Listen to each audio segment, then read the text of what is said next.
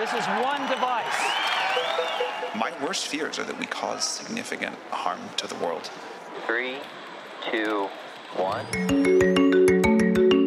Bonjour, c'est Frédéric Fillou. Bienvenue dans Contrôle F, le podcast de l'Express qui explore le monde de la tech et son impact sur nos sociétés. In Formula One, you need to be able to adapt. It's very simple. If you're not performing, you're out. Lui, c'est Max Verstappen, double champion du monde de Formule 1, qui nous explique la nécessité de s'adapter. Si vous ne performez pas, vous êtes out. Ok, on a compris le concept. Bon, vous allez me demander ce que ces propos viennent faire dans un podcast sur le numérique. L'idée du sujet d'aujourd'hui m'est venue à la suite d'une discussion avec mon compère Christophe Tricot, spécialiste d'intelligence artificielle, et que vous avez déjà entendu dans un épisode précédent de Contrôle F.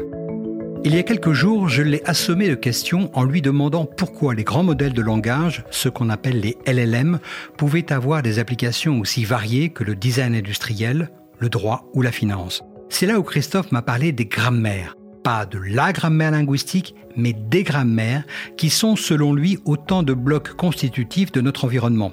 Et je lui ai demandé de me citer des exemples concrets de l'application de ces grammaires. Dans cet épisode, on va parler de l'inspiration du vivant, ce qu'on appelle le biomimétisme, de l'imagination loufoque mais désinhibée qui peut naître des milliards de paramètres d'un grand modèle de langage, le tout appliqué, entre autres choses, à la Formule 1. Allez, attachez vos ceintures, c'est parti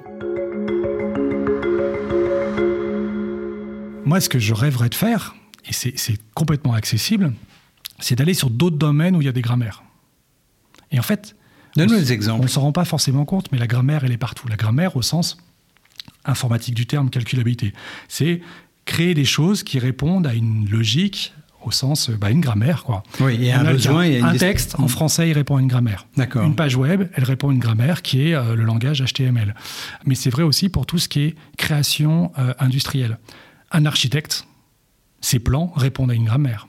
Un ingénieur qui conçoit euh, chez Airbus euh, des éléments euh, pour un avion, la production qu'il fait correspond à une grammaire. Reprenons l'exemple que tu m'avais donné tout à l'heure sur la Formule 1, sur la conception des Formule 1. Qu'est-ce que tu ferais concrètement Moi, avec si- tout ça si- si- Pour m'amuser, ce que je ferais bien, c'est par exemple se dire, OK, utilisons les LLM pour penser vraiment, mais vraiment en dehors de la boîte, pour avoir des innovations vraiment de rupture, comme le Fusbury l'a été dans le, saut en hauteur, c'est-à-dire comment je peux penser à un truc qui est complètement out of the box. Eh ben, je prendrais par exemple la Formule 1. J'entraînerais un LLM sur toutes les règles de Formule 1, qui sont finalement des contraintes. Je mettrais dans mon pré-prompting toutes les règles qui régissent le monde de la Formule 1, qui est en fait le cadre, qui est de dire euh, une voiture ne doit pas faire plus de telle dimension ou, ou je ne sais quoi d'autre. Peser tant, avoir telle contrainte aérodynamique, telle puissance, Ça, telle consommation, etc. D'accord On nourrit donc le Mais système tout ça. je oui. l'entraînerai sur tous les éléments industriels qui permettent de se déplacer. Tous les éléments pour lesquels on a des plans. Évidemment, toutes les voitures, mais pas que. Les avions, les fusées, les vélos, les trottinettes. euh, Et pourquoi pas Et pourquoi pas faire le plan euh, aussi des éléments biologiques pour faire du biomimétisme Dès l'instant où tu es capable d'exprimer quelque chose sous forme d'une grammaire, c'est-à-dire un ensemble d'éléments, euh, un langage, c'est-à-dire je fais une phrase, j'ai un élément, euh, quand ces éléments je les assemble, ça, ça a un sens, etc. C'est le cas d'un texte. Tu vas les mettre le sous quelle forme? Parce que si tu prends par exemple l'aérodynamique des oiseaux, les oiseaux ont quand même des millions d'années d'évolution au cours desquelles ils ont parfait leur, leur aérodynamique. Comment, très concrètement, tu peux intégrer ça pour que ce soit exploitable dans le design d'une Formule 1 J'irai au niveau de la euh, description. Je n'irai pas sur décrire le vol de l'oiseau, j'irai sur décrire, faire le plan en 3D dans un CATIA, un AutoCAD, des ailes. euh, CATIA AutoCAD, c'est des logiciels de, de, représentation de, de 3D, représentation 3D. qui eux reposent sur une grammaire qui est de dire j'ai une forme, euh, j'ai un certain nombre de caractéristiques et qui me fait le plan en 3D. Je le ferai pour tous les éléments vivants. Je ferai décrire euh, tous les êtres vivants, aquatiques, aériens, ce que tu veux, parce qu'en fait ils, ils correspondent à un plan. Je ferai la même chose pour tout ce qui est objet manufacturé, les voitures, euh, etc., etc. Puis je m'amuserai même à prendre les plans des jeux vidéo. Mhm. Pourquoi, pourquoi les plans des jeux Parce vidéo que déjà dans les jeux vidéo, tu as plein d'objets avec des formes farfelues qui se déplacent et tu as Oui. des plans. Et Mhm. donc finalement, tu dis, bah voilà, voilà mon corpus, j'ai plein d'exemples de choses qui se déplacent et j'ai euh, une description de ces objets. J'ai une description. Sur les formes, sur les propriétés, etc. Donc tu vas avoir des milliers de choses qui vont pas avoir la même hiérarchie. C'est-à-dire qu'il y en a qui vont être terriblement éloignées de ce que on peut arriver à faire ou ce dont on peut avoir besoin pour euh, designer une Formule 1 qui aille plus vite que les autres. Et puis tu vas avoir d'autres d'autres éléments qui vont être beaucoup plus applicables. Comment va se faire dans, dans OpenAI Quand ils entraînent, ils entraînent aussi bien sur des textes de l'Union européenne sur des articles de Wikipédia ou des commentaires Reddit. que des articles du New York Times. Que des articles du Times. C'est vrai, n'oublions pas les. Non, non. non mais ça représente 0,001%. Mais c'est ça, qui est beau, c'est-à-dire que, hmm. en fait, le biais qu'il y a, je crois, dans ton raisonnement, c'est de dire finalement la qualité intrinsèque des articles est importante. En fait, non, on parle pas de ça, on parle juste de donne-moi des exemples d'objets qui utilisent cette grammaire. Donc, pour le texte, c'est donne-moi des exemples. pour, pour en revenir à ton. À ton parce que euh, l'exemple que tu, que tu évoques sur les Formule 1, il a l'avantage d'être extrêmement concret. Et de, Alors, je vais au bout. Vas-y. Tu entraînes ton LLM sur l'ensemble, sur des plans de tout ce qui se déplace.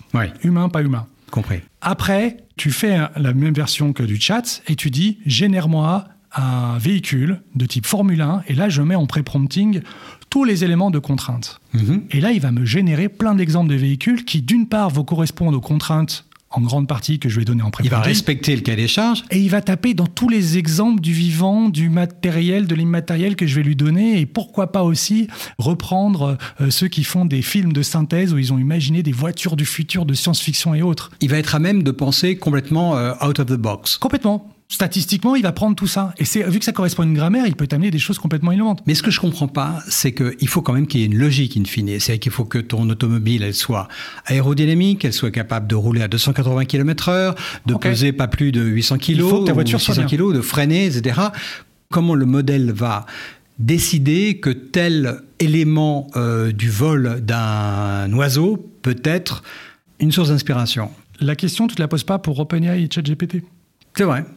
Tu te poses pas en disant, mais tiens, il faut que, si je veux qu'il me génère des choses intelligentes, il faut que j'ai des textes qui soient vrais. Mais non, en fait, les textes qu'on utilise pour entraîner le, LLM dans un, dans un chat GPT, c'est juste, on leur demande d'être des exemples d'utilisation du langage. À aucun moment, on leur demande d'être vrais. Et donc là, si j'applique ça euh, au modèle de Formule 1 pour imaginer la Formule 1 de demain, ou du futur, celle qui viendra potentiellement complètement disrupter le truc, il va pas se poser la question de est-ce que c'est une bonne voiture ou pas? Il en sait rien. Cet élément de vérité n'est pas dans le domaine de l'IA. Mais par contre, il dira que statistiquement, si tu dis, moi je veux une voiture qui, euh, a quatre roues, euh, statistiquement, par rapport à tout ce qu'il a vu, bah, peut-être qu'il va te mettre un châssis, peut ou peut-être qu'il va complètement penser en dehors du cadre. Et à chaque fois que tu vas relancer les dés, à chaque fois que tu vas refaire un prompt, il va partir sur autre chose. Il va partir sur autre chose. Ce que tu es en train de dire, c'est que son absence historique et son absence de mémoire du passé le désinhibe complètement. Alors, j'aimerais te dire que je suis d'accord, mais non, parce que c'est tout, c'est tout justement le contraire. C'est pour ça que c'est drôle. c'est que il a l'historique oui. des traces. Oui. Pas plus. Le fait que ce soit un singe savant qui soit capable de dire j'ai vu plein de plans mais je ne sais même pas ce qu'est un plan mais si tu commences à démarrer un plan en mettant quatre roues moi je pense qu'après c'est ça et c'est ça la beauté du truc c'est que nous le raisonnement humain, la créativité humaine est en partie bridée par les codes qu'on se donne. Et c'est normal. Si moi je design une voiture en supposant que je sache le faire, je vais commencer tout de suite, dès le début du design, à penser aux contraintes, à penser à ce que j'ai matériaux, etc. Et donc tu te brides.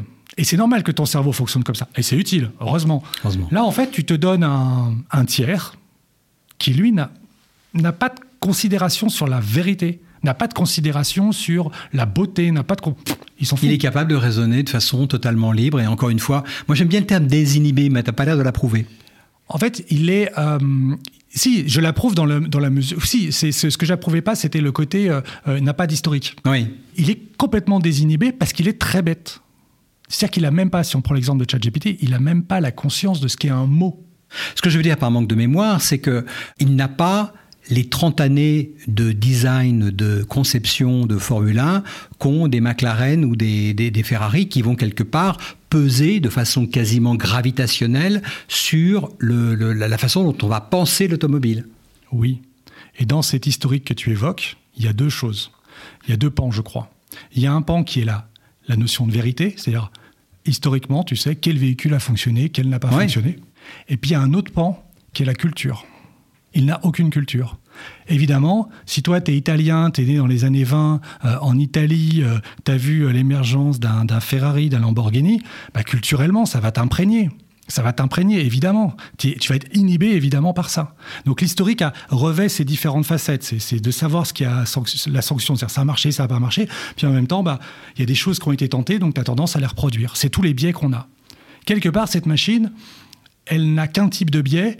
Elle n'a pas qu'un, mais principalement l'utilisation des, des données historiques. Mais il n'y a pas de biais culturel, il n'y a pas de biais de conformité. Euh, Un chat GPT n'est pas en train de se Mais dire... en même temps, elle va avoir une représentation extrêmement précise et diversifiée de ce qui a marché historiquement, c'est-à-dire du fait que depuis euh, X millions d'années, un aigle plane de telle façon et arrive à Non, parce que piquer. euh, cognitivement, toi, dans le texte, tu l'entends comme le fait que la- le- le- l'aigle vole très haut, très loin, et que certains... Tu, tu as, une compréhension du texte. ouais, donc une toi- représentation mentale de. et de donc, du ça. coup, cette notion de vérité, de performance, euh, il l'a pas.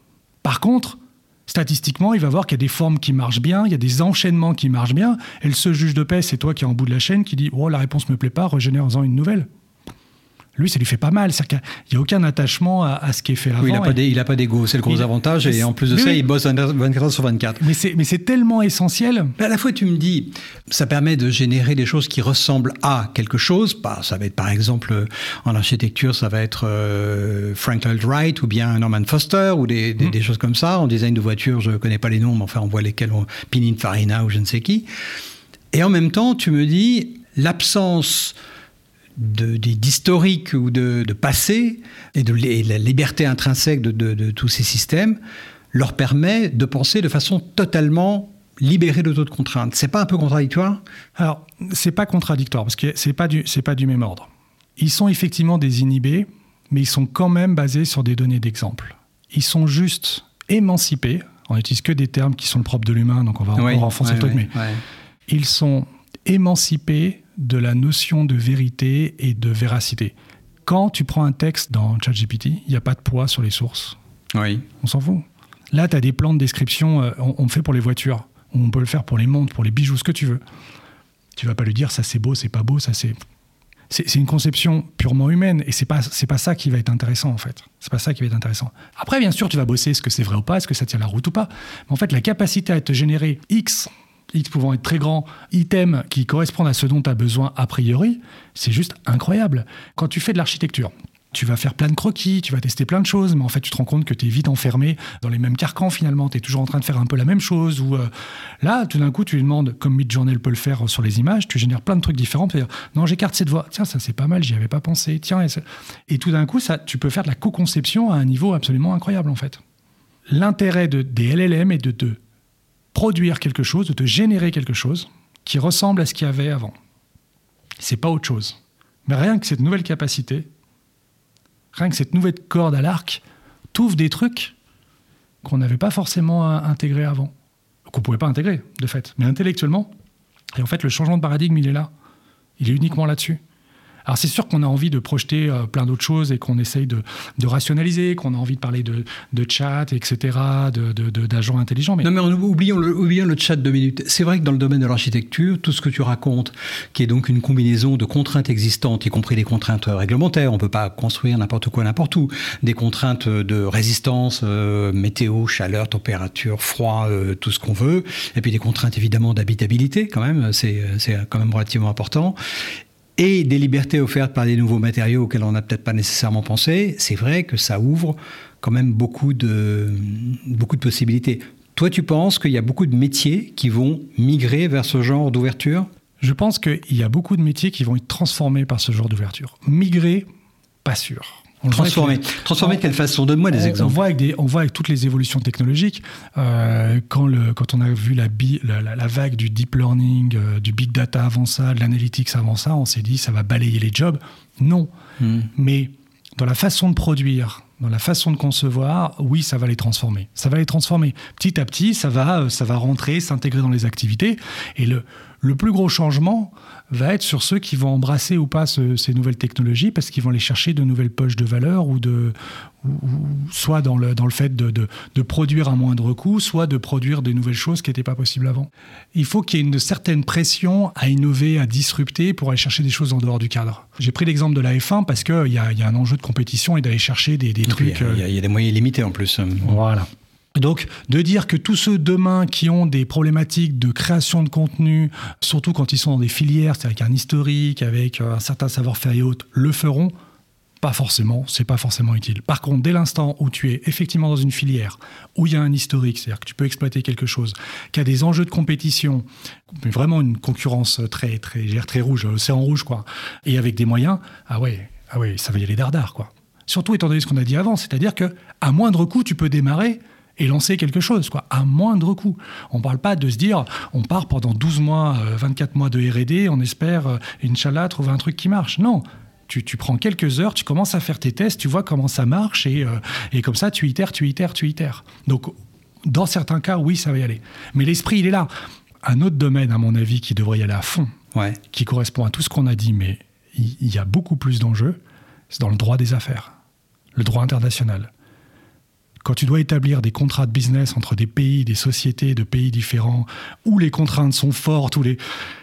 Et les enjeux monstrueux, et puis euh, et les conséquences gigantesques aussi, ça, si ça là, ne marche pas là, bien. Là, t'aimerais pouvoir dire, euh, je balance tout, y compris euh, l'historique des news ce qui s'est passé, y compris les contrats de droit international, y compris les éléments de empiriques de ce qui se fait, ce qui se fait pas, y compris les éléments culturels. Ah bah là, je l'utiliserais, mais directement en fait. Parce que là, on est dans la création hyper contraint et ah, bien sûr, bien sûr. Quitte, et ce serait probablement le cas, j'ai eu travaillé euh, pour une boîte dans les, où on générait des contrats justement dans le droit international, quitte à générer comme ça plein de contrats ou plein d'exemples et, après les faire valider par des, euh, par humains, bien sûr. L'idée n'est pas de dire tiens, on l'envoie, euh, bon pour signature, c'est parti. Mais, mais d'être capable d'embrasser autant de complexité de manière aussi systématique et de manière complètement désinhibée, c'est ce que nous proposent en fait les LLM. Et donc, tu as, plein d'endroits où ça peut devenir hyper intéressant. On conçoit très bien que ce soit intéressant dans des environnements hyper normés comme les contrats euh, internationaux de droit, etc., etc. Mais pour tout ce qui est créatif, j'ai beaucoup plus de mal à voir comment ça peut s'appliquer. En fait, moi j'ai du mal avec le terme créatif. Créatif, c'est quelque chose d'inédit par rapport à des réalités. C'est le processus cognitif, ou en tout cas le processus qui t'amène à créer quelque chose de nouveau. Ouais. C'est être créatif. Et donc, tu peux être créatif dans des choses complètement arides, comme le droit des affaires. N'en parle pas, ça doit être terrible. Ça doit être terriblement, oui, on est d'accord. Et l'inverse est vrai. Tu peux être dans un milieu d'artistes hyper créatifs et autres, mm. et ne pas être créatif pour autant dans tes procédés. Et donc, la notion de créativité, c'est vraiment le propre de l'homme. C'est cette capacité à, à, connecter les dots, c'est-à-dire connecter mmh, des choses mmh, qui n'étaient mmh, pas. C'est capacité. Bah, finalement, cette capacité à relier des choses qui ne devraient pas l'être, quand même, les stats, elles le font super bien, euh, parce qu'elles aiment bien être très bêtes et très désinhibées, comme on l'a dit juste avant. Justement, on va regarder un exemple avec ce chercheur français qui s'appelle Sébastien Boubec, qui travaille pour Microsoft et qui démontre la capacité assez incroyable d'une de ChatGPT 4, 4, version 4 en l'occurrence, de créer des choses de façon totalement inédite. Je voudrais qu'on réagisse par rapport à ça. So here is a, a, a simple puzzle that uh, we asked uh, GPT-4. I have a book, nine eggs, a laptop, a bottle and a nail. Please tell me how to stack them on, top of each other. Là, je résume la démonstration de Sébastien Boubec. Il a posé à GPT-4 un problème simple. Comment empiler des objets hétéroclites, neuf œufs, de poule, un ordinateur portable, un livre, une bouteille et un clou, de façon à ce que l'ensemble soit stable. Et la surprise, GPT-4 arrive avec une solution qu'un humain aurait certes pu trouver, mais qu'on n'attendait pas de la part d'un logiciel. Il va proposer de mettre le livre, l'objet le plus lourd, à la base de l'édifice, puis de répartir les neuf œufs de façon à ce qu'il puisse supporter le poids du laptop, lequel sera surmonté de la bouteille et enfin du clou. So, so let's see what GPT-4 does. Donc ce qu'on vient de voir est quand même assez spectaculaire, où on a une intelligence artificielle, en l'occurrence la quatrième version de, GPT, GPT-4, qui est à même de prendre une décision complètement inédite, qui est d'organiser l'empilement de quelques objets totalement inconsistants les uns par rapport aux autres, de façon tout à fait euh, créative. Comment, alors qu'on parle de modèles qui sont strictement statistiques, on en arrive à de facto une création? C'est de fait, oui, de facto, c'est une création. Ce qui est surprenant, c'est que la création soit pas complètement hasardeuse et qu'elle ait du sens pour un humain. Je trouve que c'est ça, c'est ça qui est beau parce qu'en fait, fascinant, les oui. algos génèrent, c'est comme un lancer de dés, c'est des stats, c'est comme un lancer de dés. Sauf que le lancer de dés, in fine, c'est quelque chose où le cerveau humain, il fait, c'est pas con. Sauf que la façon de le faire était complètement bête et naïve. était statistique. Mais on a tellement d'exemples dans le corpus en entrée de choses qui s'empilent, de choses associées à d'autres, de choses d'exemples, sans aucune sémantique, qu'il sort quelque chose qui ressemble à ce que quelqu'un d'intelligent aurait pu dire. Mais c'est fascinant parce que là, on est quand même en présence d'un système qui te propose de créer un quadrilatère avec des œufs de façon à supporter un petit échafaudage. Et il faut être capable d'ouvrir le capot et de comprendre. C'est assez statistiquement logique de dire je mets le fragile sur le dur. D'accord. Et donc, il n'y a pas. Mais le biais qu'on a, c'est que nous, on essaye de comprendre comment il peut arriver à ce résultat. Donc, on projette notre forme de raisonnement et donc notre compréhension. Et la beauté du truc, justement, c'est qu'il est bête donc, est-ce que pour toi, avec euh, cette présentation qui s'appelle Sparks of AGI, donc euh, étincelle d'intelligence artificielle euh, générale, on s'en approche quand même d'une forme d'intelligence, bien que ce soit des modèles strictement statistiques? On ne s'approche pas d'une forme d'intelligence pour moi. C'est pas une forme d'intelligence au sens humain du terme. on arrive à un tel niveau de complexité et de capacité des algos que ça ressemble de plus en plus à ce qu'une personne qu'on estime très intelligente peut faire. D'accord, la confusion sera possible. Ah mais de plus en plus possible. On pourra plus faire de, de moins en moins la différence. Mais il n'y a pas d'intelligence. Vous l'avez compris, le moins qu'on puisse dire est que le débat reste ouvert sur le fait que ces grands modèles de langage soient ou non doués d'une forme d'intelligence. Tout cela est vertigineux.